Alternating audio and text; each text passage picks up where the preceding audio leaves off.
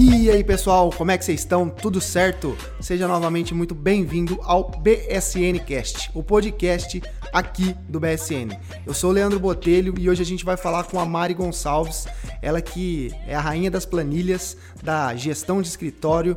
Então, fica com a gente até o final aí, que foi um bate-papo muito, muito, muito bom. A Mari é uma pessoa extremamente generosa, extremamente atenciosa e foi muito, muito legal conversar com ela. É isso aí, pessoal. Eu sou o Lormino Neto e essa com certeza foi uma das melhores lives, um dos nossos melhores podcasts, porque a Mariana é uma pessoa incrível, sabe muito de, de planilha, sabe muito de advocacia. Ela trabalha na questão de extrajudicial, o que muitas pessoas têm dúvida, mas dá muito dinheiro e ela mostrou isso pra gente. Então vamos lá.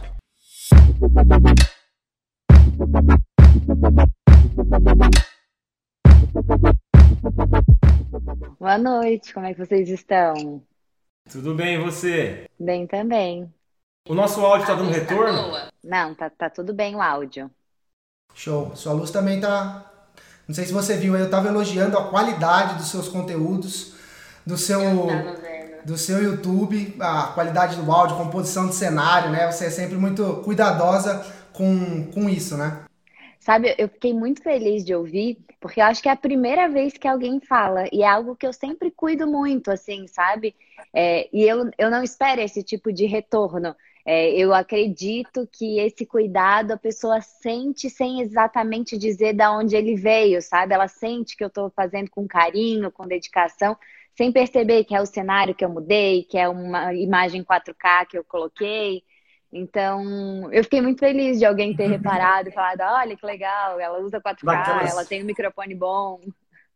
Daquelas centenas de milhares de inscritos lá, eu sou um deles, né? A gente acompanha bastante os vídeos, são Com certeza. Que bom, e é uma coisa que flui, né? É uma coisa que às vezes quando tá ruim, a gente não percebe que tá ruim e acaba não consumindo o vídeo. A gente não sabe por que tá ruim, né? Isso, exatamente. Às vezes o é. vídeo tá ruim, é, é, é, o áudio que não tá bom, e aí você fala, ah, que conteúdo ruim, e sai. E na verdade uhum. o conteúdo era muito bom, a pessoa que não foi cuidadosa em entregar bem aquele conteúdo pro leitor, telespectador, enfim, para quem está consumindo aquilo.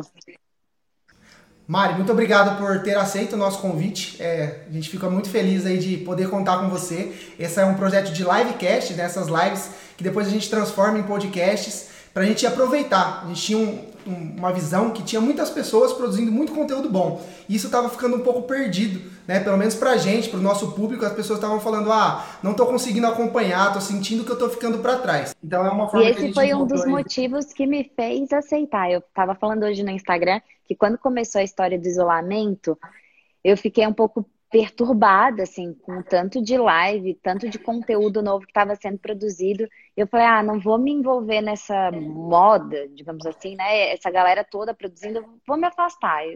Vamos deixar ver essa galera que está produzindo conteúdo novo. E aí, quando vocês vieram com a proposta de, Mari, a gente faz a live, mas a gente vai salvar esse conteúdo, vai virar um podcast, e aí esse conteúdo não se perde em 24 horas, né? A gente vai perpetuar isso para mais pessoas, para mais momentos, e isso foi decisivo para eu aceitar e agradecer esse convite de vocês. É, mas foi uma ideia legal mesmo, Mário, porque assim, a gente ia na academia, a gente começava a escutar podcast ali fazendo exercícios, a gente consumia conteúdo de outras pessoas, e aí a gente parou para pensar, falou, nossa, tem tanta gente fazendo live, né? Por que, que a gente também não, não faz isso ficar duradouro? E tem sido legal, tem sido legal. A gente tem feito algumas e tenho certeza que essa vai ser muito proveitosa também. Vocês sabem que eu tenho dois, dois podcasts, né? Dois canais de podcast. Eu tenho o Casal de Advogados, que é eu e Marcos, meu sócio marido. E tenho com a Débora, que chama As Advogadas, ou seja, assim, uma criatividade para nome que eu não sei de onde veio. que também é, é um, um, canal super legal, eu e Débora conversando sobre várias questões da vida envolvendo a advocacia. Adoro podcast, adoro podcast.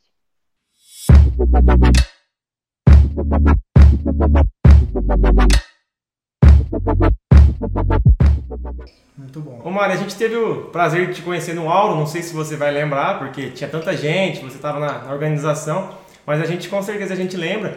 Mas para quem está assistindo não, não, não, nos conhece, né, quero me apresentar rapidamente. Meu nome é Lormino Neto, nós estamos advogando aqui no, no, no BSN tem mais ou menos 5 anos, um pouco menos. Meu apelido é Lormes, eu acho que é, é o que foi mais adotado aí, mas enfim, ambos são difíceis.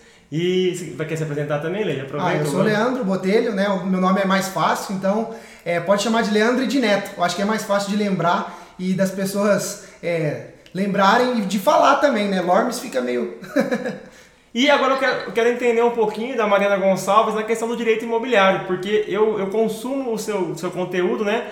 E eu tenho visto assim que as pessoas se formam, até o nosso público também, são jovens advogados, e pensam em direito penal, direito do trabalho, aquelas coisas mais comuns, né? O direito imobiliário eu acho que é, ainda é pouco buscado. Eu queria entender um pouco isso e também a questão extrajudicial, que eu sei que você atua, né? Prioriza sempre. Também é outra coisa, a pessoa fala assim, ah, o advogado envolve justiça, já pensa em, em colocar no pau. E não é bem assim, né? Dá para ganhar dinheiro na advocacia de forma extrajudicial também, né? Dá para ganhar muito dinheiro, muito dinheiro de forma extrajudicial. É só saber explorar bem a tua área de atuação, né? Obviamente que, que nenhuma área o dinheiro cai do céu, nenhuma área. De forma lícita, você vai ganhar muito dinheiro se você não for um bom profissional, se você não, não realmente fizer o que você ofertou para o seu cliente, que você contratou com o seu cliente. Mas vê só, o direito imobiliário, eu acredito, eu acho que sim, ele está crescendo muito, tem muita gente é, brilhando os olhos para o direito imobiliário. Hoje eu vejo assim, de quando eu iniciei para agora, eu tenho bem mais concorrentes, assim, né, colegas atuando com direito imobiliário do que quando eu iniciei. Né? Então eu acho que sim, está brilhando os olhos das pessoas. Ele tem sido mais falado, mais divulgado. Mas eu acredito que o fato de ele não ser uma matéria é, obrigatória na graduação faz com que as pessoas não tenham acesso à informação sobre ele, né? Então elas não conseguem nem saber, tipo, ah, exatamente o que, que eu vou fazer se eu me especializar nessa área. E aí a gente tem pós-graduação, mas a gente precisa ter um, um start no amor dessa pessoa lá na graduação para que ela decida por fazer uma pós-graduação, né? Eu entrei na faculdade já sabendo que eu ia atuar com isso, porque eu era corretora de imóveis antes de iniciar o curso de direito, né? Eu tinha uma imobiliária. Então, eu já entrei sabendo, assim, eu vou fazer cinco anos. Durante esses cinco anos, eu ainda me manterei como corretora de imóveis. Assim que eu passar no exame da ordem, eu cancelo a minha inscrição nos quadros do Cresce e vou iniciar o meu trabalho como advogada. Eu passei no nono período na OAB e aí, nesse momento, eu realmente cancelei o meu, meu Cresce e comecei a pensar local, estrutura, o que, que eu ia precisar, como é que eu ia divulgar meu trabalho, enfim, comecei a pensar nisso para concluir a graduação e iniciar logo o escritório. Foi assim que aconteceu. Show, Mari. E essa questão que você começou a ver, você tinha, você já trabalhava como imobiliária, numa imobiliária, e você já tinha uma noção de, de local, de, de onde seria melhor, mas você teve algum auxílio, você começou com, com um sócio, nós começamos aqui, eu e o, e o Lormes, né, é, em dois, e assim, sempre tem uma, um embate, né, um debate, né, sobre opiniões, né, ah, eu acho melhor aqui, eu acho melhor isso, como que foi para você? Você já começou sozinha? Ou você teve alguém ali também para ter esses, para dar outros pitacos, outras versões é, na hora de decidir alguma coisa? Então, quando eu estava na faculdade, no final da faculdade, eu tinha grandes colegas, assim. Então, é, eu acredito, se eu não me engano, assim, a todos os meus colegas próximos da graduação, que éramos um grupo de mais ou menos de 7 a 10 pessoas, todos ficaram na advocacia, nenhum pretendia concurso público. Então a gente meio que foi conversando, que, que qual parceria, qual sociedade. Então a gente sentou assim, eu tive proposta e fiz proposta para várias pessoas, assim, e, e no final tinha uma colega minha que eu tinha, assim, uma grande admiração acadêmica, ela era realmente muito boa, sabe? E que a gente falou, vamos fazer? Só que naquele momento ela não tinha disponibilidade financeira para fazer um investimento é, numa estrutura física. E eu, como eu já estava atuando no mercado profissional há muito tempo, e aí eu vendi também os meus 50% da imobiliária para o meu antigo sócio da imobiliária, eu tinha uma grana separada para fazer esse investimento. Então eu fiz esse investimento todo e ela veio é, numa proposta de sociedade, mas ainda tinha algumas coisas que a gente precisava. Mari? Tem isso e ela e a gente decidiu por, por não continuar juntas, né? Ela seguiu no direito de família, que é a paixão dela, e aí eu segui sozinha no escritório. Como ela não tinha feito nenhum aporte financeiro, como nos três primeiros meses não teve nada muito relevante de ganhos do escritório, foi super tranquilo desfazer aquilo que mal tinha começado, e aí eu toquei sozinha o escritório. Mas eu tinha mais noção, né? É, eu não saí do colégio e entrei direto no, no, curso de direito. Eu tentei outra graduação antes, eu tentei fazer psicologia e aí eu desisti no terceiro período. Eu fiz o técnico em transações imobiliárias, então eu tinha assim uma história profissional antes disso que, que fez com que eu tivesse maior feeling de gestão de empresa, né? Para abrir o escritório e tocar ele sozinha. É, e, mas hoje você é sócia do Marcos, né? Que é seu, que é seu marido, é isso? É, Isso, então, porque assim... daí quando eu abri, eu abri o Mariana Gonçalves. Uhum. E eu fiquei, durante o período que eu estava em Santa Catarina, fiquei ali com o escritório em Santa Catarina sendo só exclusivamente meu. Quando eu vim, quando ele me pediu em casamento e a gente decidiu que viria morar em Belo Horizonte, eu falei, ó, preciso abrir um escritório em BH, e aí eu preciso de uma sociedade e tal. E aí a gente foi pactuando todas as questões, e aqui ele é meu sócio. É, não muda muito da nossa realidade também, porque eu, eu me sinto meio casado com o Leandro aqui também, porque a sociedade ela, ela vai te, te gerar brigas, discussões, é, com, conflitar opiniões mesmo, né? E a gente passa por isso, eu acho que, não sei, não vou dizer diariamente, mas semanalmente. Então não deixa de ser um casamento para o filho, que no caso é o BSN, que é o nosso, né? Sim, mas percebe que assim um ponto fundamental da, da sociedade, minha e do Marcos, era que ficasse muito bem determinada a função de cada sócio. Isso me parece assim fundamental, tanto que no meu curso de gestão de escritório e carreira, esse é um ponto que eu bato sempre, assim, de sócios sentarem e determinarem sim funções. É evidente que em alguns momentos terão que sentar e decidir junto alguma coisa, mas na maior parte do tempo fica muito claro quem que vai tomar determinada decisão. Se você confia, confia, então vem comigo, eu vou tomar decisão sobre essa área que é de minha responsabilidade e fica tudo bem. Então, assim, toda a gestão do escritório aqui de BH é feita por mim. Então, o Marcos não vem falar, ah, não vamos comprar isso, não vamos investir nisso. Ele não, não entra nesse mérito, porque tá sob minha responsabilidade essas questões. Agora, quando eu, tra eu, eu percebo uma situação muito atípica, Daí a gente senta para conversar. Isso minimiza demais os conflitos. Demais. Muito bom. É, e assim, por mais que esteja, né, que você está na gestão, é confiar e aceitar que mesmo que você erre, você tudo bem, você é responsável e comprar a sua ideia, né? Porque às vezes a pessoa, não, você é responsável, mas aí na hora que acontece alguma coisa, a pessoa já assume de novo a sua própria opinião e não compra a ideia da outra, né? Isso é, faz muito sentido mesmo. Você estava falando, Mari, da, da, de uma sócia que não tinha dinheiro, né? Tem uma, uma história que a gente sempre gosta de falar para os nossos seguidores, né? Uma história não, um, um, um insight né, que a gente teve, que é o seguinte, as pessoas saem da faculdade, faz cinco anos de direito, e simplesmente rompem, né, no, no último ano da faculdade, rompem qualquer investimento na sua carreira, rompem qualquer tipo de, de aporte né, financeiro e se lançam no mercado de trabalho para conseguir ganhar dinheiro. E a gente sempre fala que a faculdade de Direito não são só cinco anos, né? A gente gosta de estender, a gente gosta de falar para as pessoas assim, estende por sete anos, né? É, coloque na sua cabeça que você vai ter que gastar ali, por exemplo, o valor da sua mensalidade da faculdade por mais dois anos para você criar uma atração de clientes, né? Criar uma atração de processos. Porque simplesmente você sair e Diferente do médico, né? Que o médico faz a, a, medicina, sai da faculdade e já consegue dar alguns plantões e receber um valor é, legal, considerável, que dá para subsistir. Né? O advogado, dependendo, ele cai num, num, escritório ali que paga muito pouco, trabalha muito e acaba se frustrando com a, com a profissão. Né? Então, assim, isso é uma coisa que a gente vê bastante. O que, que, que você pensa aí do, do investimento pós-faculdade, do, do de, da, do, do, aluno mesmo estar disposto a continuar investindo né, na sua carreira, na sua profissão, que fez tanto, tem tanta gente né, que faz cinco anos de advocacia e simplesmente não utiliza né, para nada porque faltou esse tempo de maturação. Então, hoje eu até coloquei lá no grupo do Telegram, eu tô. Essa semana é a semana que a gente está falando sobre área de atuação.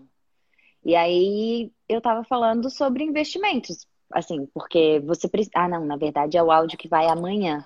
Ou depois de amanhã hoje, no ar. Hoje foi o do nicho. Hoje foi escolher a área. E daí eu falo, tá, e agora que eu escolhi, o que, que eu vou o que, que eu faço? Investimento. Né? É, investimento de tempo e de dinheiro, não, não tem jeito. Você, eu, eu conto assim de uma mentoria que eu dei para uma, uma aluna minha, que ela falou assim: Ah, eu atuo com direito imobiliário, Mariana. Eu sou advogada de direito imobiliário. Eu falei: Ah, que bom! Você fez pós? Não. Você fez algum curso? Não. Você tem algum livro de direito imobiliário? Não. Mas eu gostaria de atuar com isso. Bom, gostar e querer é uma coisa totalmente diferente. Existe um grande abismo para ser, né? Para que eu seja um advogado que eu quero, que eu gosto, eu preciso investir tempo e dinheiro. Não tem como. Você tem que fazer curso, você tem que fazer uma pós, você tem que dedicar em eventos, você tem que ter livros. É, é fundamental. Por quê? Quando você pergunta para uma pessoa dessa, tá, e o que, que você faria se você tivesse agora um cliente entrando aí no teu escritório para comprar um imóvel de 500 mil reais? Qual seria a primeira coisa que você faria? Ai, não sei. Pois é. Então você não é.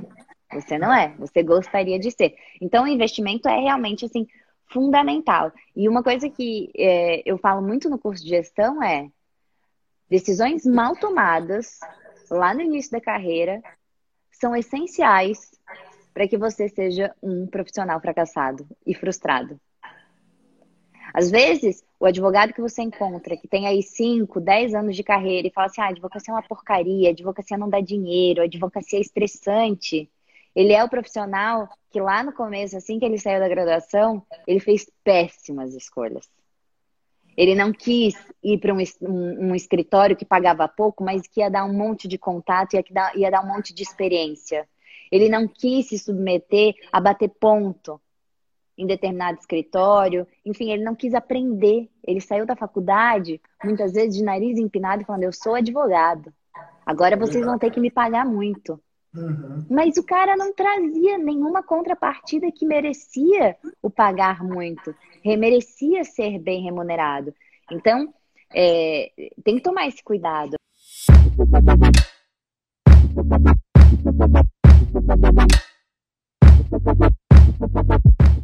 Você comentou que tinha, que tinha uma moça que gostaria de atuar no, no ramo de direito imobiliário, só que ela não tinha um livro sequer. Aí isso fez lembrar um pouco da nossa situação aqui também, que a gente escolheu a área de atuação mais voltada para o direito do trabalho, por causa de uma história interessante até, que o Leandro, na graduação, ele pegou uma, uma única DP ali, que foi de direito do trabalho, foi aonde despertou ele para poder se apaixonar pela área, estudar, se dedicar. Aí ele conseguiu passar na DP, ele depois pegou amor, tirou 10 na OAB na segunda fase, em direito, ah. direito do trabalho.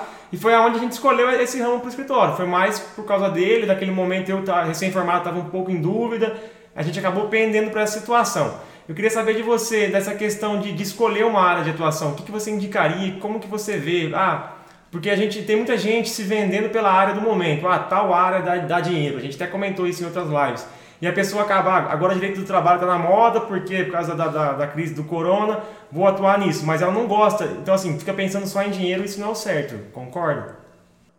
É, eu penso que existem alguns pilares para essa decisão da área de atuação. O primeiro deles é realmente ser uma matéria que você tem tesão por estudar. Sabe, aquela matéria que você adora, que você gosta de comer o livro, de tanto que você gosta daquele assunto, enfim. E aí, de verdade, não precisa ser aquela coisa assim, ah, eu amo direito do trabalho num todo, eu amo cada pedacinho. Não, eu adoro direito imobiliário, amo direito imobiliário, mas eu não gosto de ações possessórias, não gosto de reintegração de posse, uso capião, agora que ele virou extrajudicial, agora nem tão agora, né? Enfim, tá ok. Mas não é a minha paixão. A minha paixão é realmente os business imobiliários, né? Contrato, incorporação, locação. É, é isso que eu amo fazer. Então, assim, a primeira coisa, você tem que ter tesão naquela área. Afinal de contas, você está fazendo um investimento que provavelmente você quer que seja até o final dos seus dias na advocacia. Ninguém inicia uma área de atuação depois pensando em mudar. Se está pensando nisso, está errado, está começando errado. Então, é, tem que ser aquela área que você fala, fala assim, ah, faria isso até o último dia da minha vida, né, como advogada. O segundo ponto que não dá para esquecer é, essa área tem demanda? Porque, de verdade, não faz sentido nenhum eu, por exemplo, aqui em BH, querer abrir um escritório de direito aduaneiro com clientes locais? Não faz sentido, né? Então eu preciso ter uma, uma demanda.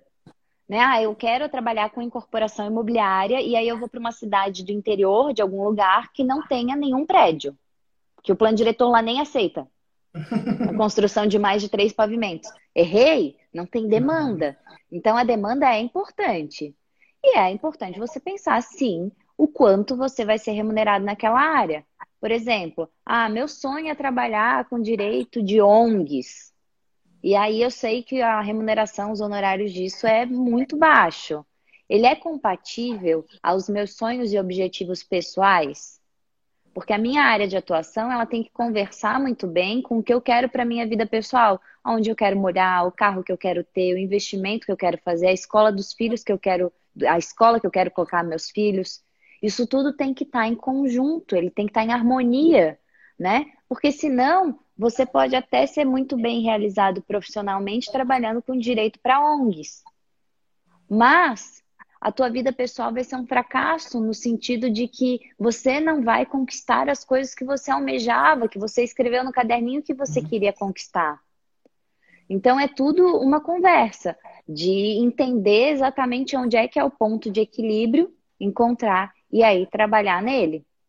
Eu, por exemplo, tenho uma área de outra área de atuação assim que brilha demais os meus olhos, que é, por exemplo, direito de família. Brilha meus olhos, mas eu sei que é no direito imobiliário que brilha mais do que o direito de família, é, que eu vou conseguir ter a vida que eu almejo ter. Então, é todo esse ponto. Não que direito de família não dê dinheiro, tá, gente? Não é isso, porque tem diversos familiaristas muito bem-sucedidos financeiramente também. Mas é, o que eu falo é o ponto de equilíbrio, né? Qual a área vai me dar a possibilidade da rotina que eu quero? Eu não gosto de processo, eu não gosto de litígio. Eu gosto de trabalhar com extrajudicial, então não me coloca para ser advogada processualista, porque eu não vou ser feliz uhum. nessa área. Então é, é sim um ponto de equilíbrio não pensar só no dinheiro, mas de modo algum esquecer dele. Não pode esquecer dele, porque ele é importante sim. Só que focar só no dinheiro não vai fazer de você um profissional com tesão para trabalhar e ser aquele cara destaque na tua área de atuação. É duradouro, né? O que começa ali com uma coisa, o fogo uma hora apaga, né? Se não for exatamente isso, não tiver o, o tesão ali de estudar sempre, o fogo uma hora vai acabar e você vai perder o, o gás. Você estava falando, né, Mari, da pessoa que queria ser a advogada no setor imobiliário, né? E não tinha nenhuma, é, não tinha buscado uma, uma capacitação. As pessoas buscam muito, né, o, o, imediatismo, né? As pessoas querem começar a fazer alguma coisa e isso ser, tem que ser rentável num prazo de três meses, né? Se em três meses isso não trazer resultado, não funciona. E aí entrando um pouquinho, né, tanto é então. Tadinho. Exato, pra, pra gente aqui, né, que a gente fala mais com, com, com esse público recém-formado, eles têm um pouco de dificuldade tanto na produção do conteúdo, né? Aqui pro Instagram, que a gente sabe que é, tá ainda mais difícil, né, por conta da entrega, por conta de algumas é, seccionais não permitirem o patrocinado, enfim, é, é difícil construir uma autoridade na internet é, por tudo. E as pessoas têm essa, essa, esse anseio de que seja tudo muito rápido. Quanto foi o muito rápido? Quando, quando foi que você percebeu que, poxa, agora eu estou no caminho certo e é, eu só preciso manter o que eu estou fazendo porque eu estou na direção correta, né? Porque as pessoas realmente querem as coisas para ontem. Quanto tempo demorou o seu para ontem? O meu, eu percebi, perce... olha só, eu comecei com o blog Mariana Gonçalves assim que eu saí da graduação. Então, assim, saí da graduação em julho, em agosto chegou a minha carteira da ordem, aí eu abri o escritório, que já estava, tipo, em obra, acho que demorou uma semana depois para acabar a obra mesmo, e abri o escritório e não entrou ninguém, e eu achei que ia ter um monte de gente, e não foi do jeito que eu imaginava. Aí eu falei, o que, que eu vou fazer agora, com esse tempo todo que eu tenho aqui? Não posso sair colocando panfleto no, no, no, no sinal, porque, né? É. Bastante vexatório para uma advogada Sim. e totalmente contra nossa, nossa, nosso código de ética e disciplina. É, aí eu falei, ah, vou fazer esse, vou ficar estudando direito imobiliário, que é o que eu estou podendo fazer agora, vou fazer um curso é, de incorporação e vou escrever. Vou escrever meus resumos. E aí eu montei o blog. E eu, o que, que aconteceu? Eu acabava tendo periodicidade na produção de conteúdo no blog pela ausência de cliente. Então, sei lá, toda semana tinha conteúdo. Por quê? Não tinha cliente, então tinha tempo. Motivada pelo eu, ócio. Motivada pelo ócio. Mas saiba que, ah, Mariana, então foi simples assim para ti. Não, porque a maioria dos meus colegas tinham o mesmo ócio do que eu e preferiram usar o ócio olhando Facebook, eu tinha colegas advogados que eles levaram o videogame para o escritório que eles abriram. Passa o Google.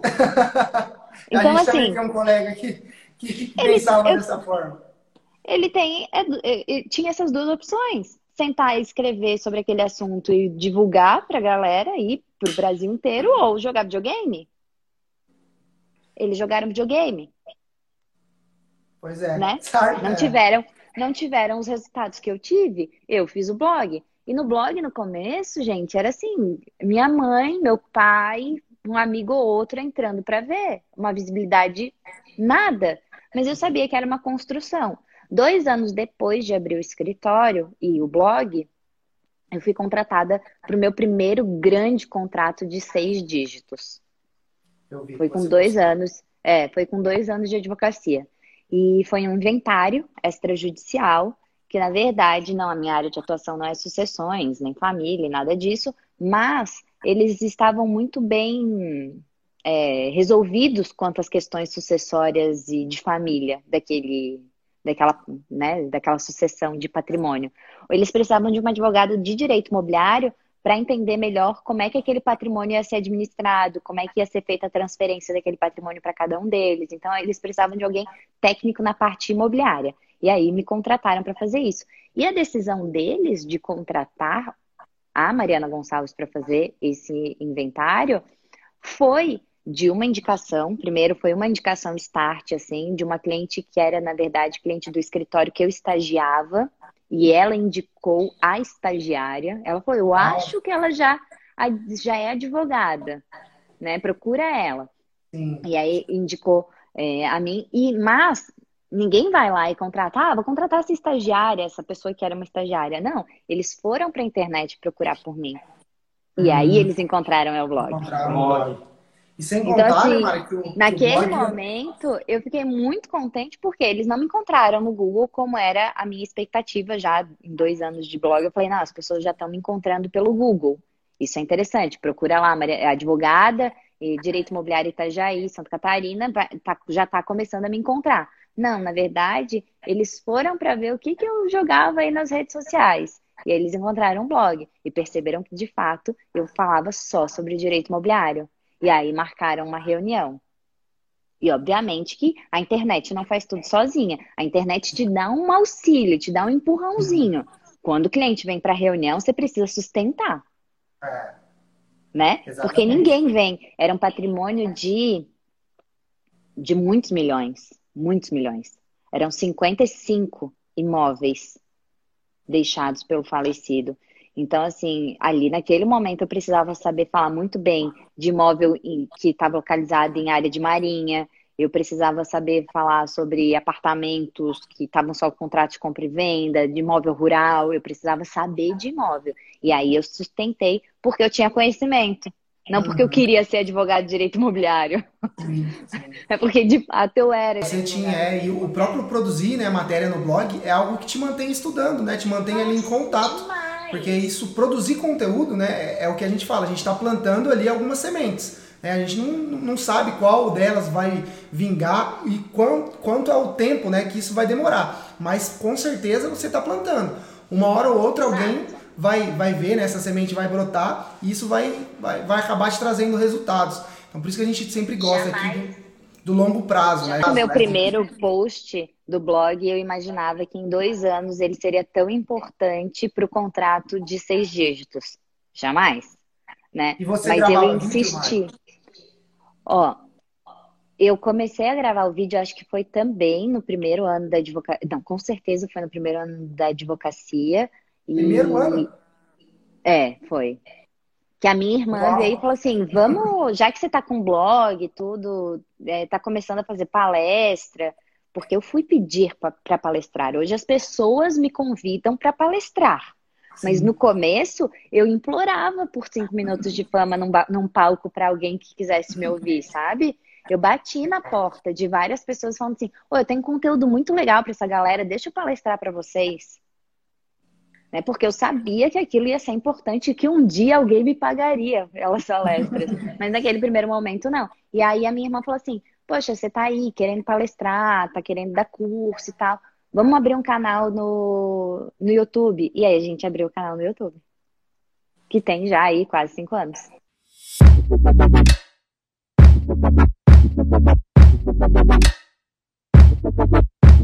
Sim, entendi. E nessa questão de produção de conteúdo, Mário, até queria saber um pouco mais o que, você pensa a respeito. Por exemplo, na quinta, na quinta-feira a gente fez uma live também com o professor é, Rafael Lara, que ele, ele, ele, tinha, ele, até gerou um pouco de comentário, perguntando, a, colocou em pauta para as pessoas comentarem, né? Se era a favor ou contra, é, se o patrocinado, as pessoas também apoiavam o patrocinado, porque parece que tem lugares que pode e lugares que não pode, né? Por exemplo, ele, é de Goiás. polêmica que você está me fazendo.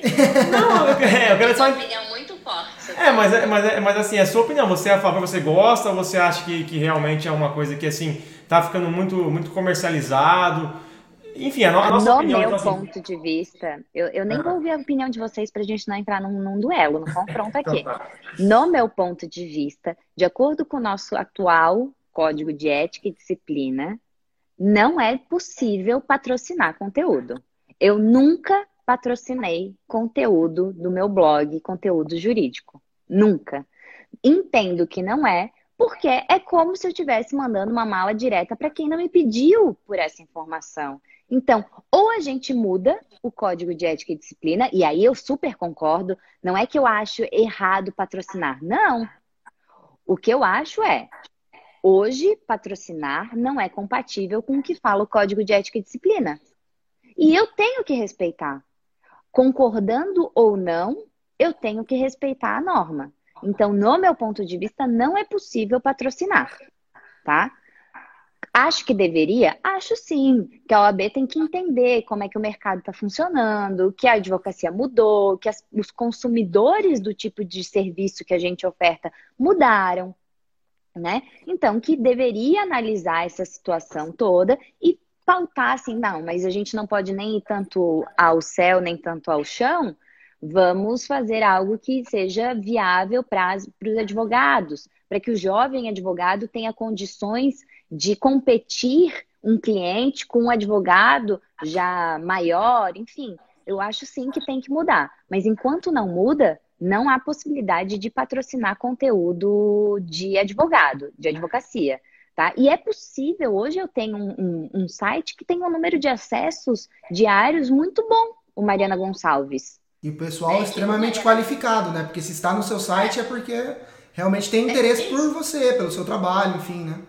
Eu tenho dois blogs, né? O Minutos de Direito, que conversa só com advogados e acadêmicos, e tenho o Mariana Gonçalves, que é o meu primeiro blog falando só de direito imobiliário. O blog Mariana Gonçalves não é de seguidor fiel, assim, não é de leitor fiel. A pessoa não fala assim, ah, eu sigo. Tem, obviamente, um percentual lá de pessoas que provavelmente são construtores, corretores de imóveis, que estão lá frequentemente porque vivem aquilo e aí precisam se atualizar. O Mariana Gonçalves, ele é, por grande parte dos leitores diários e mensais, é acessado por pessoas que procuraram uma dúvida na internet e encontraram a resposta no blog. Então, Sim. é possível, de forma orgânica, você distribuir conteúdo de qualidade, relevante e converter aquele leitor num cliente, desde que você tenha técnicas para isso. Né? Então, é possível, sim, sem precisar patrocinar. E aí eu não desrespeito nenhuma norma do nosso Código de Ética e Disciplina. Não há desrespeito algum. Eu estou produzindo conteúdo informativo e ele está lá paradinho. A pessoa entra no, no, no, Google e encontra, ou a pessoa entra no meu link e encontra informação. Não sou eu esfregando na cara dela num patrocinado. E foi assim, de forma orgânica, né, que apareceu o contrato de 55... Contrato não, né? O inventário, né? De 55 milhões. É, a questão, né, que, que não, fica 55 assim... imóveis. Imóveis, perdão. A questão que fica, que fica evidente, assim, é que parece, né? É, para algumas pessoas que debatem o uso do patrocinado ou não, que isso é a salvação, né? Ou o advogado vai fazer o patrocinado ou não vai ter mais advocacia. Então a gente também acredita que não é bem por aí, realmente porque não adianta nada a gente mostrar é, o nosso conteúdo ou alguma coisa para alguém e a gente não ter, né, por dentro ser oco, né? Então assim, tudo tem um trabalho que deve ser feito, deve ser nutrido, né? Tanto na, na, na, no Instagram, no blog mesmo, que é algo extremamente é, 100% orgânico, né, na maioria das vezes, e o próprio site. Né? Então, assim, a gente não defende que o patrocinado é a salvação. Né? A gente gosta bastante dos patrocinados, a gente defende que, que tenha, mas que o advogado não pense nisso como ou é isso ou estamos é, fadados ao fracasso. Não é bem é, por aí. porque pagar um patrocinado, qualquer um paga. Fazer uma, chamar um fotógrafo, fazer uma foto bonita do seu escritório sua, uma arte bonita de um conteúdo e jogar um dinheiro no Google, sério, qualquer um faz. Qualquer, perdão da palavra, qualquer idiota faz. Sim. Agora, a hora que essa pessoa que, que nossa, que, que fotos, que assunto, que legal, até o conteúdo você não precisa fazer, você pode contratar aí um escritor, um, um, um, conteudista qualquer que você Sim. compra dele o conteúdo, ou seja, você comprou tudo e patrocinou. Sim. E aí começa a chegar um monte de gente gostando daquele conteúdo que você não fez, que você não estudou, e começa a chegar e ligar para o teu escritório e marcar uma consulta com você. Aí você fica ali na consulta como? É. Gente, patrocinado e não assina contrato de honorários. Não assina. É, por isso que a gente, a gente defende realmente essa produção, né, Mari, de, de conteúdo, porque... Mas eu acho que o código tem que mudar. É, a gente tá, tem até visto, né, algumas, algum movimento, né, de, de, de tem, tentar, é, mudar, mudar. É, de, de fazer essas alterações, a gente espera que, que tenha, né, porque assim, isso é bom inclusive para nós, né, para os advogados bons, né, que claro. produzem conteúdo legal, até para ter uma parametrização, uma... Um, uma régua, né? Falou, ó, isso aqui pode e todo mundo faz igual, do que a, os que fazem certo muitas vezes são punidos por aqueles que simplesmente é, anunciam de forma indiscriminada, né? Esse assunto é bem polêmico é, mesmo. Eu gostaria, assim, e, e, acredito que é utópico, mas eu gostaria muito que é, fosse analisado pela ordem com muito cuidado essa questão, porque eu penso de verdade que a ideia da questão da publicidade é trazer os jovens advogados e aqueles advogados que não têm até tantos recursos financeiros logo no começo, enfim, ali depois de alguns anos da carreira, mas que eles tenham com, um novo, com uma nova redação da parte da publicidade a possibilidade, a oportunidade de competir de igual com grandes escritórios e grandes advogados. Porque hoje aí espalhado pelo Brasil, a gente tem incríveis advogados, incríveis advogados escondidos dentro dos seus escritórios que eles não conseguem é, alcançar a visibilidade. Então, essa seria, no meu ponto de vista, a, o que a ordem deveria visar, né? Tipo, como é que a gente vai fazer que haja uma, uma disputa mais justa, mais igualitária entre esses advogados que não têm tantos recursos, advogados que têm muitos recursos, que já têm muito nome, enfim. Mas acho um pouco, infelizmente, acho um pouco utópico, até porque a gente sabe que quem decide isso não não está pensando justamente nisso, né? Não, não está não tá nem pensando muito nisso, Sim. né? O que é uma pena. Mas tá aí. Mas já, já que a gente entrou nesse assunto, então, assim, para fugir um pouco da polêmica e ajudar mais quem está assistindo, por exemplo, o jovem advogado. Ele começou agora, tem essa diferença social, igual você comentou, entre pessoas e tudo mais, financeiramente. Ele. Qual, qual seria a dica que você daria para quem está começando a advocacia e sabe que não vai cair cliente do céu? Não é uma fachada necessariamente que vai fazer você ganhar clientes, pode até ajudar um pouquinho, mas coisa mínima, né? Então, assim, que, qual seria a dica que você daria para quem está começando é, diante dessa diferença de classe social e tudo mais? Não tenho dinheiro, quero começar, Mara, o que, que eu faço? É, eu penso que a produção de conteúdo ela é de graça, né? Você não precisa necessariamente montar um blog. Eu montei o blog, mas e, e me custou na época, me lembro muito bem, o dólar não estava esse preço, mas me custou 60 dólares montar o, o, meu, o meu blog Mariana Gonçalves. Eu comprei um template, dava para montar mais barato, mas eu montei um template, um template, eu queria o marianagonçalves.com.br, enfim, foi isso que me custou para montar o site. Mas, é, por exemplo, a página do Jus Brasil é super bem ranqueada pelo Google e tá lá de graça. sabe? Quem fala assim, ah, eu não, não faço porque eu não tenho dinheiro para montar um blog. Não, não venha com essa desculpa, né? Produz conteúdo e posta lá. O próprio LinkedIn hoje tem uma aba só para que você escreva artigos. E não é uhum. artigo científico, é, é conteúdo, né? E você pode colocar lá. É... e existem várias estratégias para você demonstrar. Por exemplo, o Facebook é um, um bom lugar para você captar cliente. Mas a captação de cliente, gente, não é um Ctrl-C, Ctrl-V de algum conteúdo que você fez e jogou lá no Facebook. É, é realmente engajar aquelas pessoas, é conversar. Se você tem tempo, pensa que você não. Não pensa assim, ah, eu, eu vou fazer o que a Mariana está fazendo hoje. Porque o que a Mariana está fazendo hoje é o que ela faz hoje, não é o que ela fez quando ela estava na tua situação. Né? Quando eu estava nessa situação de sem cliente, o meu trabalho era um trabalho super de formiguinha. Eu produzia um conteúdo e pensava numa pessoa, falava, ah, aquele corretor daquela imobiliária uma vez me falou isso. Vou mandar aqui no WhatsApp dele uma conversa. Oi, fulano, tudo bem? Ou naquele caso que a gente conversou aquele dia que a gente se encontrou no mercado. Então, ó, tá aí o link de um, um conteúdo que eu produzi.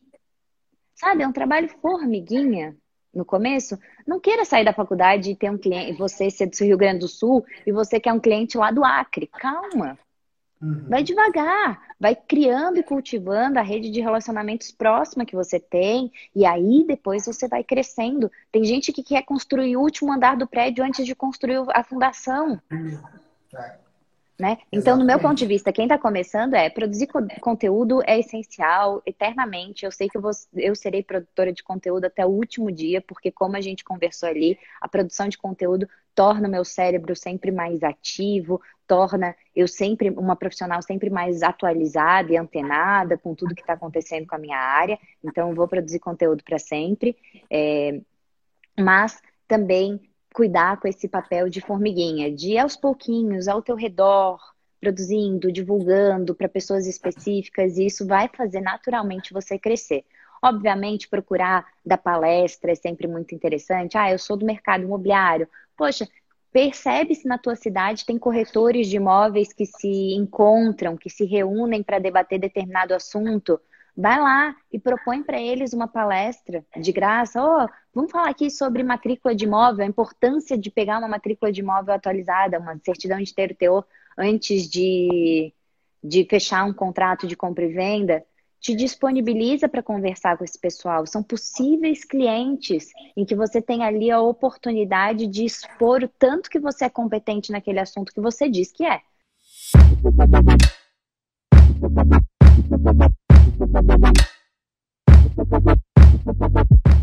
Sim. Né? Mário, o que a gente gosta de falar aqui é a questão do conteúdo, que a gente sempre fica falando, né? Disso de conteúdo, conteúdo. A gente, eu fico pensando, ó, aquele é, pessoa que acabou de sair da faculdade, nossa, conteúdo, preciso fazer conteúdo. E a gente gosta de traduzir aqui conteúdo para relacionamento. Você precisa construir relacionamento através do seu conteúdo, dos seus posts, do, seu, do, do, material que você produz, você precisa se relacionar. Não adianta nada você é, simplesmente fazer um conteúdo e não criar uma proximidade, né? não criar uma conexão com o seu prospecto, com aquela pessoa que você pensa em atender. Então, traduzindo tudo que, que você falou aqui, o que fica mesmo é que você deve fazer isso, mas pensando em gerar um relacionamento que só a partir de relacionamento é que surgem negócios, né? Que surgem contratos assinados. As pessoas geralmente compram ou fecham contratos de pessoas que ela tem confiança. E quando você não tem confiança, é preciso você construir. Né? Quando você começa ali é, um, um, relacionamento, no primeiro dia que você conhece a menina ou o rapaz, você não pede para casar com ele. Né? É preciso você construir esse relacionamento. E o marketing de conteúdo, a nossa produção aqui para a internet, vai de encontro a isso também. É preciso você ir ali cultivando para que lá na frente você consiga é, assinar o contrato e, e, e casar né, com aquele cliente. Então, pensando sempre nisso no, no conteúdo. Deixa eu puxar outro tema aqui também, Mari, que você Posso concluir sobre isso? Eu quero concluir sobre isso, porque assim, a gente também fala da obesidade intelectual, né? Que, para quem não sabe, é aquelas pessoas que estudam demais, se especializam demais, mas não colocam em prática a maioria dessas coisas. Então, assim, não é, é interessante também que não só produzam conteúdo, não só escrevam, mas também tente praticar, tente colocar aquilo em prática. É, você tem que estudar, você tem que produzir, mas você tem que tentar atuar. Você tem que perder o medo, porque é só na prática que você vai perder o medo E assim é na carreira de qualquer pessoa, o advogado não é diferente, né? A sua primeira audiência você vai lá suando frio, mas na segunda, na terceira você vai perdendo medo, nem que for com diligência, correspondência, né? Sim. É interessante também a pessoa sair do, do, comodismo ali, da obesidade intelectual e começar a praticar aquilo que ela estuda, aquilo, aquilo que ela escreve, né? É, é, aprender a andar de bicicleta, né? Eu sempre gosto das analogias, né? Aprender a andar de bicicleta não é escrevendo que você vai aprender, né? É preciso você pegar ali e começar a pedalar e tá sujeito, inclusive, a cair, né? A, a ter um, um, umas escoriações ali, né? Então faz parte de todo caminho, todo percurso, é preciso você se arriscar. Mari, seguinte, a gente sabe aí que você é a rainha das planilhas, a rei da gestão, a estreia para você, é, o tutorial é feito por você, tudo você que manja das ferramentas. Me fala aí como, cons como conseguir planejar com tanta antecedência e uma coisa que assim, é, falo de mim, né? Eu até planejo, chega no domingo e falo, ó, nossa, tô com a semana planejada. Aí na segunda-feira, se alguma coisa sair do contexto, pronto, eu já não consigo cumprir tudo aquilo que eu tinha planejado pro longo da, ao longo da semana.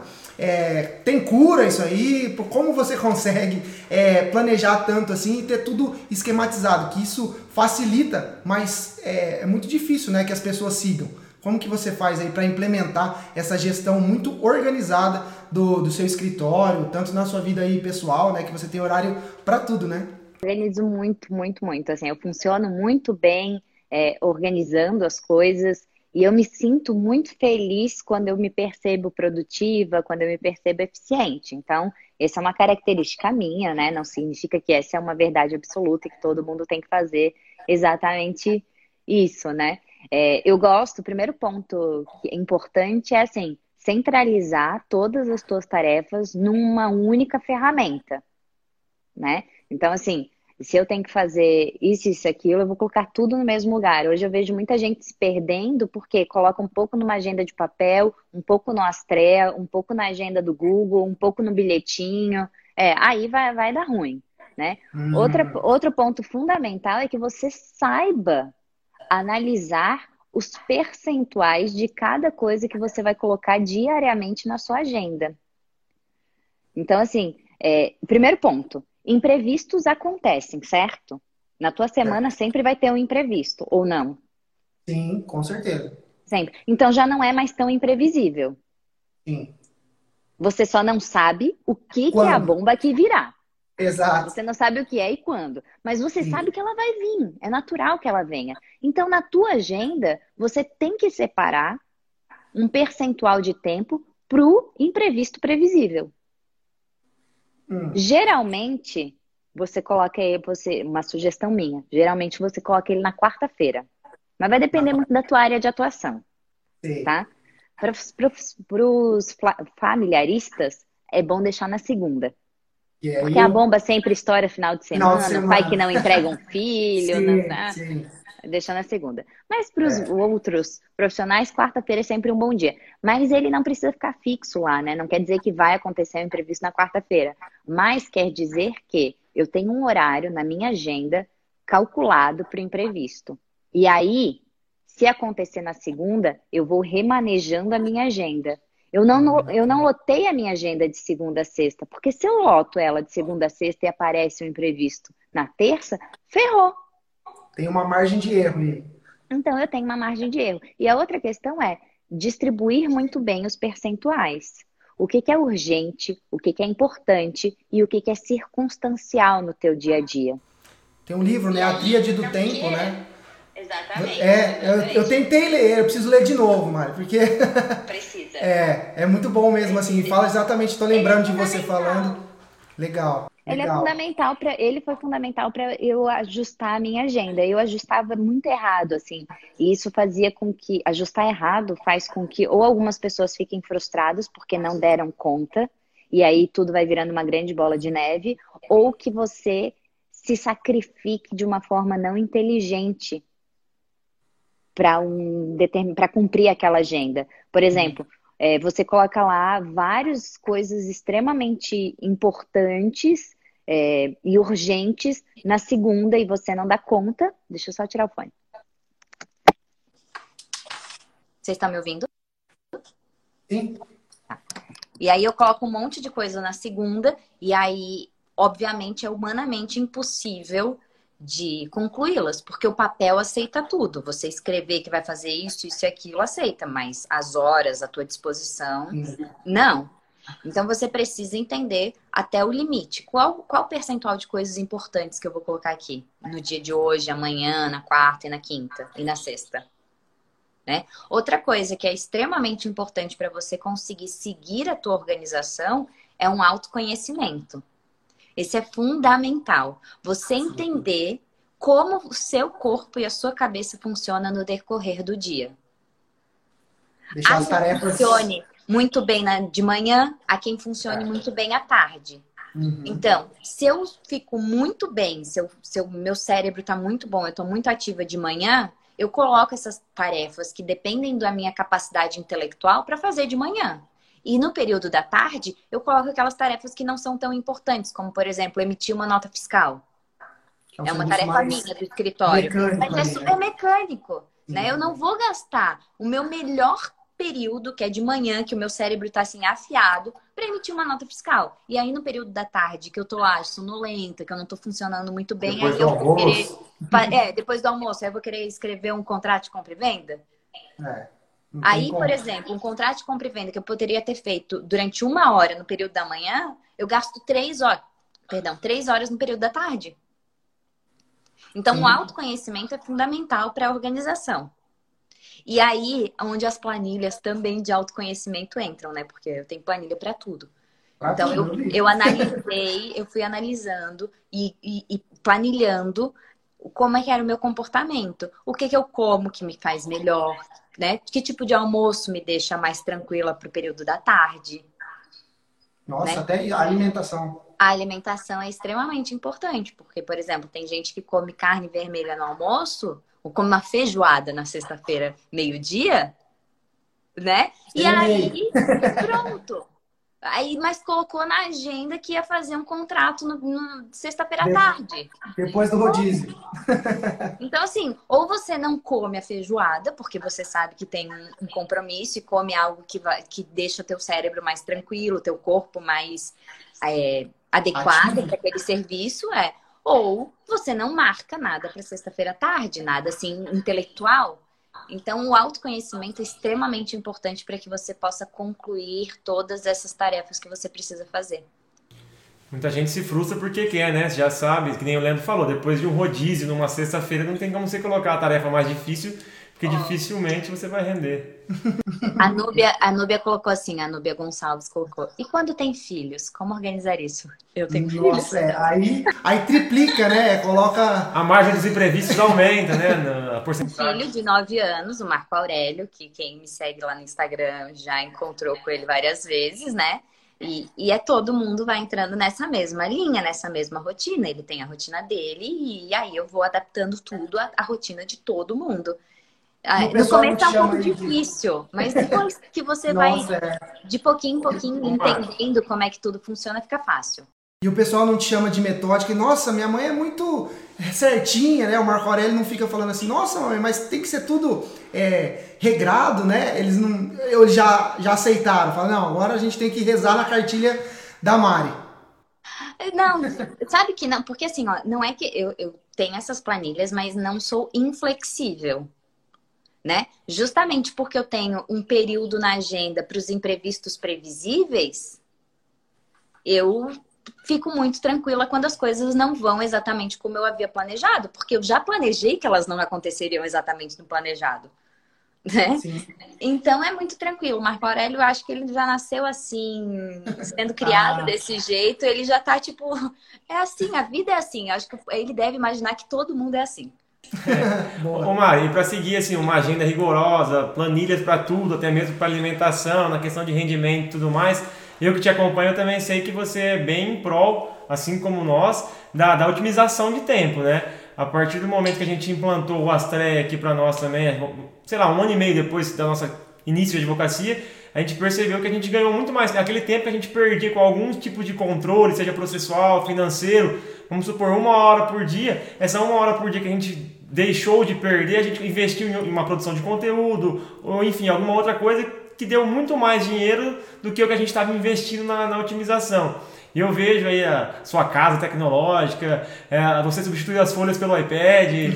Como é que você pensa essa questão de otimizar o tempo também? A questão, deixa eu só complementar, a questão é, é que além né, de, de otimizar o tempo, tem uma questão é, de saúde mental, né? Que você sabe que tem uma ferramenta ali que está cuidando, né? Que você está centralizando ali, então você fica mais tranquilo. Eu vi que você fez até uma enquete, né? Ah, aquele prazo lá contou, tipo, esse já, prazo, né? Já dá aquele gelo, né?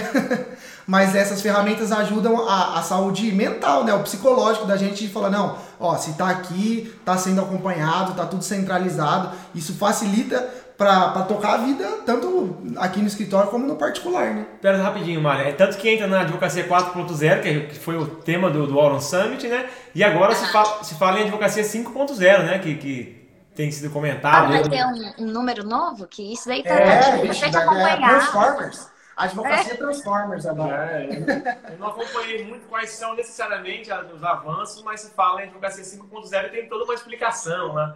É.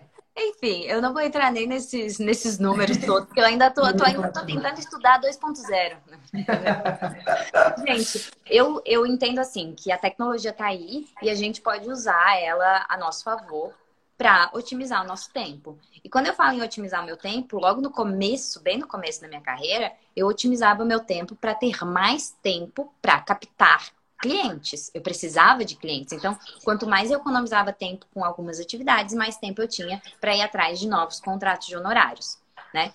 É, hoje eu já gosto de otimizar tempo para me sobrar mais tempo para fazer outras coisas que me deixam mais descansadas e mais produtiva para a próxima bateria de trabalho. Né? Então, o fato é que todo mundo gostaria de ter mais tempo, seja para ler um livro, seja para produzir um conteúdo, seja para ir atrás de um cliente.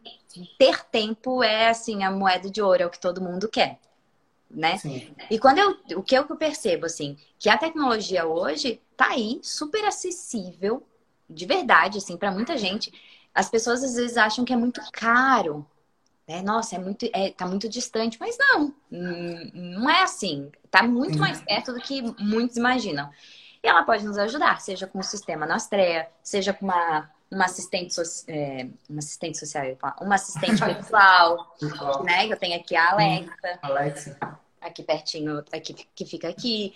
Um robô que faz a faxina da casa. Eu vi o robozinho também. É, um iPad que vai estar sempre com você, todas as suas anotações. Isso otimiza tempo, porque às vezes você deixou uma anotação no caderno que fica no escritório, você está no cartório e o cliente pediu aquela informação e você já resolve aquela questão ali de onde você está. Então é organizar e utilizar toda a tecnologia que faz sentido para você é, para otimizar esse tempo realmente. E é o que vocês falaram quando a gente otimiza tempo, é, quando a gente otimiza algumas tarefas, né, um financeiro, economiza o tempo que se gastava, você reinveste aquilo em algo que é importante. Sim, é, mas acho que aí, tem que usar. É.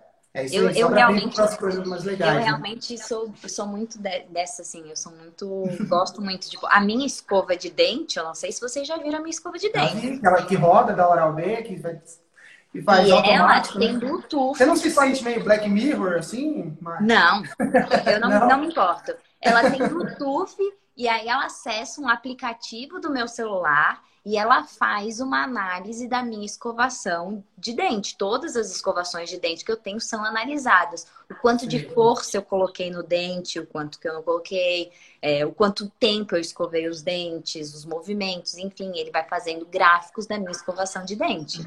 Nossa. Não, sim. Tudo planilhado, deve ter uma planilha, escovando os dentes. Tem. Aí tem. Certeza. Mari, é muito bom. É, Mari, essa questão da, da tecnologia, né? É, e para quem assim não está começando, porque a gente sabe que tem essas tecnologias de ponta. Aí posso, né, falar, posso falar uma coisa rapidinho, rapidinho? Pode, pode. Olha só, um mega exemplo de como fazer acontecer de graça na internet.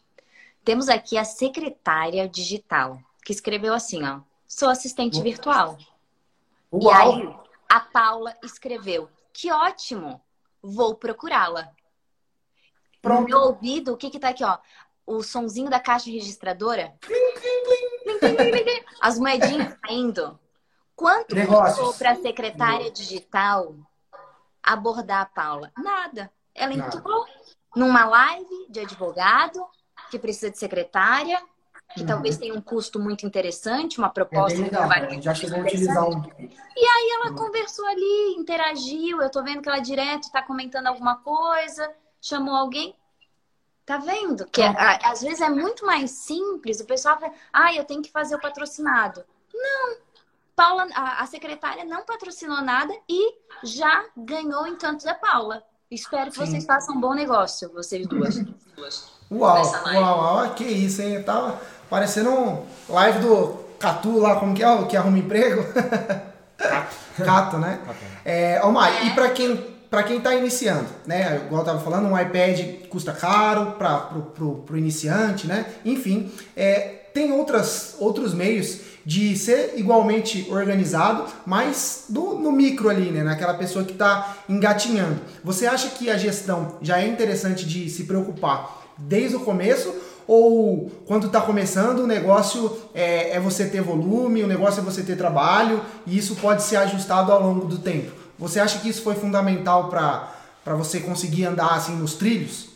Eu coloquei sistema, software jurídico no meu escritório só depois de um ano de advocacia, tá? É, essa é uma decisão que a pessoa vai ter que tomar de acordo com a reserva financeira que ela fez para o início da advocacia dela, né? Na minha reserva financeira, para o prazo que eu precisava ter dinheiro antes de começar a ganhar dinheiro, eu não tinha condições de dispor ali de 100 reais por mês para ter um software jurídico. Como eu realmente tenho aqui um monte de gente falando, ah, a Mari mexe bem no Excel, eu realmente mexo bem no Excel, assim, eu monto boas planilhas. Então, eu uhum. montei planilhas para cuidar desse começo da minha advocacia. Até porque, gente, no começo da advocacia, diferente do que eu achava quando eu abri meu escritório, que eu já teria assim 100 clientes no primeiro mês, as coisas acontecem devagar. E aí é possível que você, cons você consegue administrando aquilo. Existem alguns planos, tipo a Aurum agora. A Aurum tá com um plano que a pessoa Light, fica um né? ano de graça. E aí, por que não? Mas na minha época, não tinha acontecido isso. Eu tinha que pagar. E aí eu precisei segurar um pouco isso e me virar com o que eu tinha. E foi super viável, né? Então a pessoa tem que analisar a questão financeira. Por quê? É, o financeiro, como eu sempre falei, é importantíssimo. Você não vai aí se apertar para ter um software jurídico para administrar cinco clientes. Sim. Não faz sentido, né? Então, eu acho que existe um momento em que você deve dar o, o start em procurar esse tipo de gestão. A não ser que você tenha uma oportunidade como essa que a Auron está mostrando aí, de um software de graça por esse período. Aí, tudo bem. Aí não tem nem o que pensar. Corre para abraço e aproveita esse período aí grátis. Mas não era o meu caso, então eu fui para as planilhas que me socorreram muito bem, até que deu um ano, e aí eu percebi que a minha memória já não estava funcionando muito bem, que faltava algumas coisas na planilha, que existia um software que iam me ajudar a ganhar tempo, enfim, aí foi onde eu fui pro, pro software. Maravilha. Mari, deixa eu só te fazer uma, uma última pergunta aqui, né? É, quando você começou, né, você já pensou no direito imobiliário, você chegou a advogar em uma outra área, ou se você não, nunca, nunca advogou em nenhuma área, a única, é, eu diria assim, advoguei em outra área, não advoguei, mas eu fiz serviços de correspondente jurídica. Uhum. Então, eu fiz audiência trabalhista, mas nunca com cliente meu, né? Sou péssima em direito de trabalho, mas é, realmente eu precisava de uma estratégia de captação de recurso financeiro rápido. E aí eu optei pelo correspondente jurídico. Uhum. E fiz alguns serviços como correspondente. Acho que eu fiquei como correspondente uns seis meses, assim. Então, eu fiz muita audiência para a Azul, companhia aérea, Sim. né? Fazendo audiência no juizado especial. Eu fiz audiência para uma empresa, e, e, sempre por correspondente, não era a empresa que me contratava, né? Mas uma empresa que estava em processo de falência e tinha várias demandas trabalhistas e o escritório deles não era da cidade. Aí eles me contrataram para fazer todas as audiências trabalhistas, mas era simplesmente chegar na audiência e falar assim: então, excelência, a gente está passando por, por processo de falência. Não, não, não, não tem. Não temos proposta. É. Muito bom. É, eu ia te perguntar isso, Mari, para assim, quando a gente, quando as pessoas começam a sair da faculdade, não é todo mundo que tem uma área já definida, né? E isso vai sendo definido ao longo do caminho, né? A gente vai fazendo, pelo menos com nós foi assim. No começo a gente fazia de tudo. Teve uma área apenas que a gente falou assim, ó, a gente não vai fazer porque a gente não gosta, não quer nem contato, que é o direito criminal, o direito penal, a gente nunca fez nada disso. Né? Mas dentro das outras áreas, eu acho que a gente no começo fez um pouco de tudo. E aos poucos a gente foi é, a gente foi é, deixando né, de, de lado aqueles clientes que apareciam, porque no começo, quando a gente começou, a gente simplesmente fez o que você fez. Abriu o escritório do nada e falou: cadê os clientes? Né? E a gente também ficou um pouco frustrado, né, de que não aparecia assim tão fácil, que era preciso a gente é, ir atrás deles, né, porque eles não, não chegariam. Eu tenho um caso, eu tenho um caso, Leandro, que é, ó, que eu até conto. Eu, eu, eu coloquei o nome da pessoa de Dona Maria. Uhum. Dona Maria foi uma senhora que estava andando nas calçadas da cidade de Itajaí, tropeçou num buraco na calçada, ralou o joelho. Hum. Na direção contrária a ela, estava passando quem? Minha mãe. Minha mãe, naquele momento, provavelmente estava mais aflita do que eu com o meu início da advocacia. Porque ela, de certo, também imaginou que o escritório ia estar assim, ó, socado gente. Minha mãe pegou Dona Maria pelo braço e ao invés de levá-la no hospital para fazer o curativo, que era o que ela deveria ter feito, ela bateu na porta do meu escritório e falou assim: Mariana, olha aqui a Dona Maria. Ralou o joelho. Eu falei, mãe, hospital é ali na rua ao lado. Ela não, mas eu já tô aqui pensando, você pode processar a prefeitura.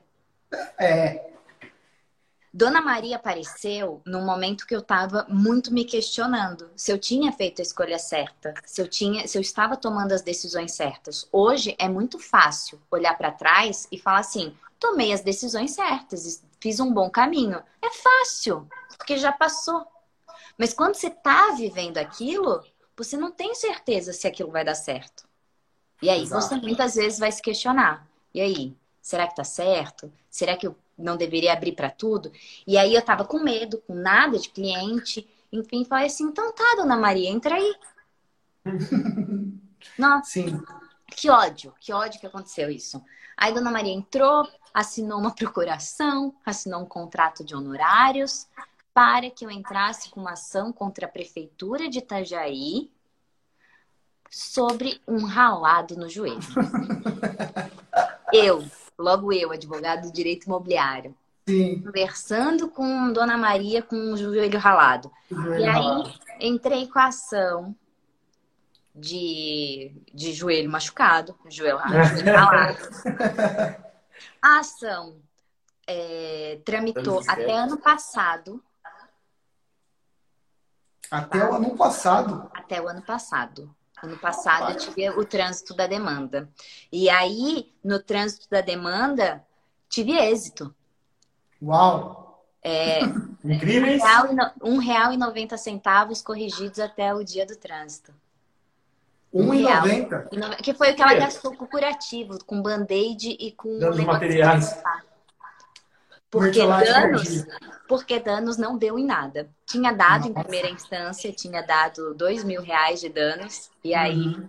na segunda instância virou e, e, é, e foi só para 1,90 corrigido.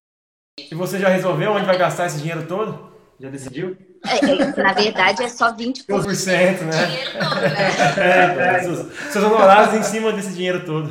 E percebe só, gente, analisa isso. Esse processo tramitou esse tempo todo. Ele estava sob minha responsabilidade. Eu tive que fazer audiência. Eu tive uma sustentação oral desse processo.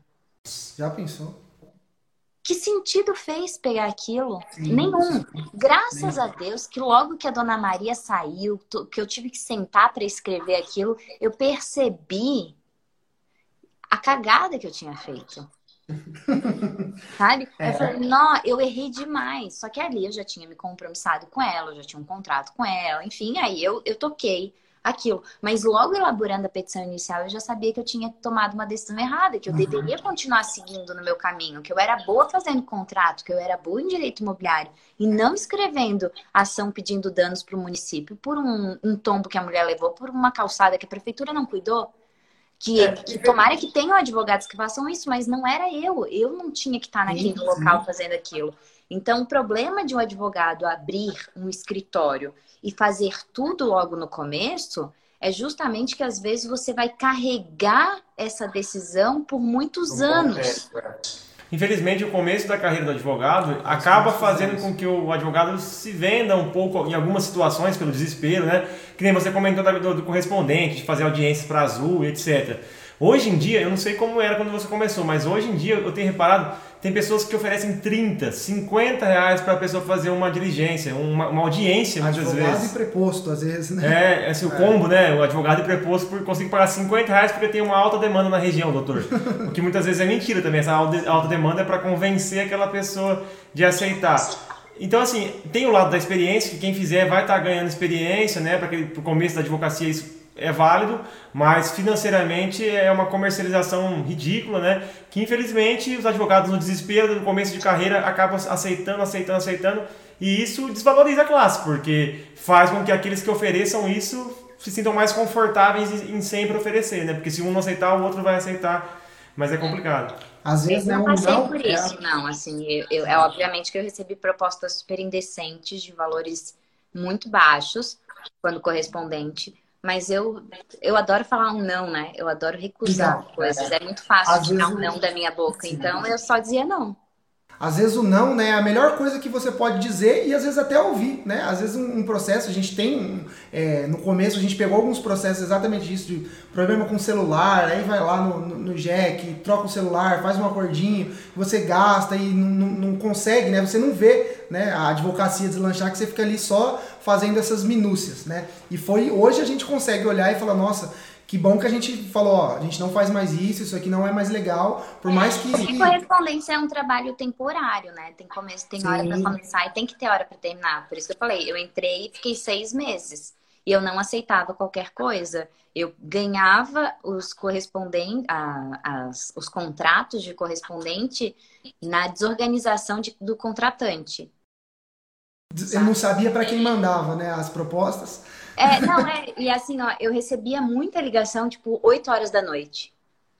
Sabe, Nossa, meu celular sempre ficava no meu colado em mim depois das seis, uhum. porque aí muito correspondente não atendia mais o telefone e eu atendia uhum. e às vezes é a Azul, o escritório que cuidava da Azul me contratou e me conheceu dessa forma, me ligou tipo um dia, 8 horas da noite, e falou assim: "Doutora, pelo amor de Deus, eu tenho uma audiência amanhã e eu não estou conseguindo falar com ninguém. Quanto que a doutora cobra?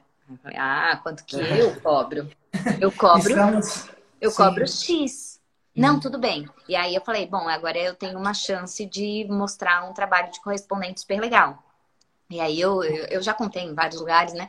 Aí eu fiz um, uma estratégia e eles gostaram muito do trabalho que eu fiz para eles. E aí, depois disso, eles nem ofertavam mais para outros.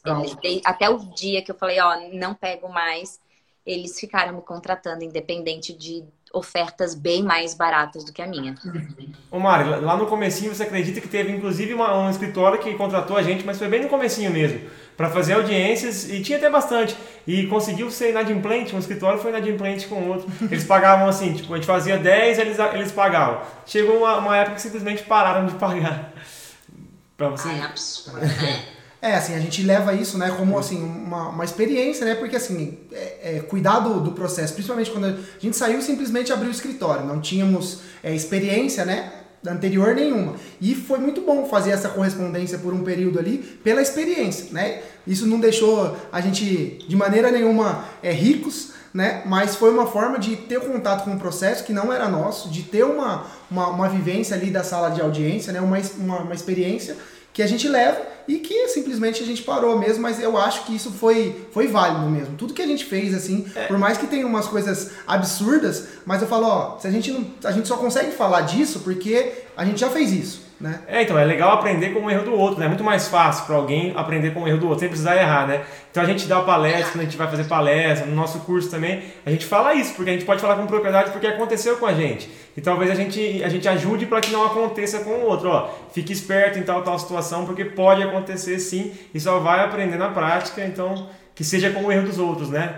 Exatamente. Isso é verdade. Pessoal, para quem tá perguntando aí se a live vai ficar salva, a gente vai salvar ela aqui por 24 horas, mas depois ela vira um podcast. Pois eu aviso vocês aí, Marco Amari, que ela sai, né? A gente vai editar, nossa equipe vai editar aqui e vai ser lançado lá no Spotify, Deezer, enfim, nas maiores plataformas. Mari, seguinte, é, para quem tá começando aí, indica um, um livro que você acha que é extremamente válido para quem está na advocacia, para quem está ali na, nos primeiros passos. Fala, leia esse livro aqui que eu acho que você já vai conseguir ter alguns insights, algumas ideias. Ô Mari, e nós temos 1 minuto e 50 de live e vai, Nossa, vai derrubar. já? então, só para. Sem querer, sem querer acelerar, mas já acelerando. Eu tenho, tenho um livro, eu, eu não lembro bem o nome dele. Eu acho que é, não é o Código da Vida. Deixa eu, deixa eu falar para vocês no Instagram ele, porque eu vou pegar. É um livro maravilhoso que fala sobre negociação, advogados, o como advogados precisam entender de negociação, entender a relevância é, da nossa atuação, a nossa forma de atuar. Mas deixa eu pegar o nome do autor no. Eu falo lá no Instagram. Então, nesse minuto final aí, pra gente se despedir, obrigado mais uma vez por ter aceitado esse convite. Pra gente foi uma honra, a gente percebe que a gente não, não te via muito em muitas lives, mas a gente falou, vamos convidar, porque pra gente vai ser enriquecedor se ela, se ela falar sim, bem, se ela falar não, não, é. Fazer o quê? Felizmente você aceitou e pra gente foi, foi de grande valia. Obrigado, viu? Oi, gente, muito obrigada pelo convite. Espero que o podcast saia logo pra gente compartilhar aí com mais gente que não pôde participar. Muito obrigada a todo mundo que veio aqui participar da live. Foi muito legal, muito agradável esse bate-papo. Eu espero que tenha te ajudado. Sem dúvida alguma, é, foi aí uma live cheia de conteúdo, cheia de ideias. Foi. Espero que coloquem tudo em prática, certo? Foi mesmo, Mari. Muito obrigado. Nos vemos Beijo, uma próxima vez. Até mais, Mari. Até mais. Tchau, tchau. tchau. Obrigado quem assistiu a gente também, ficou com a gente aí. A live vai virar um podcast, como a Mari falou, e é isso aí. Vão lá no feed, a gente vai postar uma foto agora para falar o que, que vocês aprenderam, do que, que vocês mais gostaram da live aqui com a Mari. Não, eu é vou lá para comentar os comentários, hein? Vai lá, vai lá. Beijo, tchau, tchau. Beijo, tchau.